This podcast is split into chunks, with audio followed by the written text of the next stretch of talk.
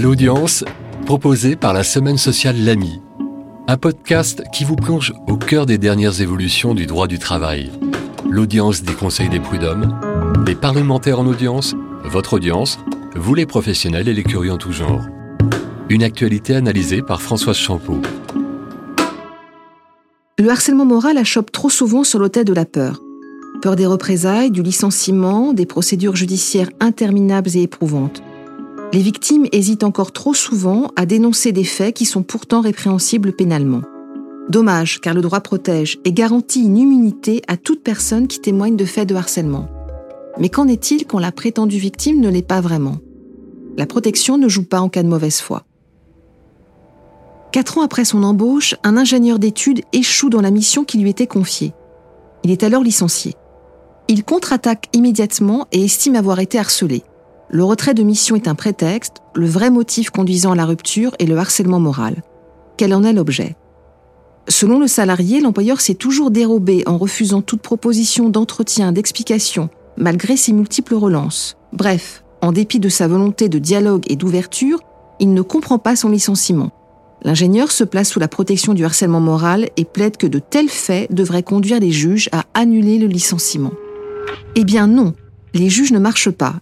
Ils considèrent même que le salarié a mis au point une véritable stratégie en mettant systématiquement en échec toutes les tentatives de l'employeur de parvenir à une communication constructive en refusant d'honorer tous les rendez-vous. En clair, c'est le salarié qui est à l'origine du blocage. Il a voulu faire basculer le procès en dénonçant des faits de harcèlement qu'il connaissait.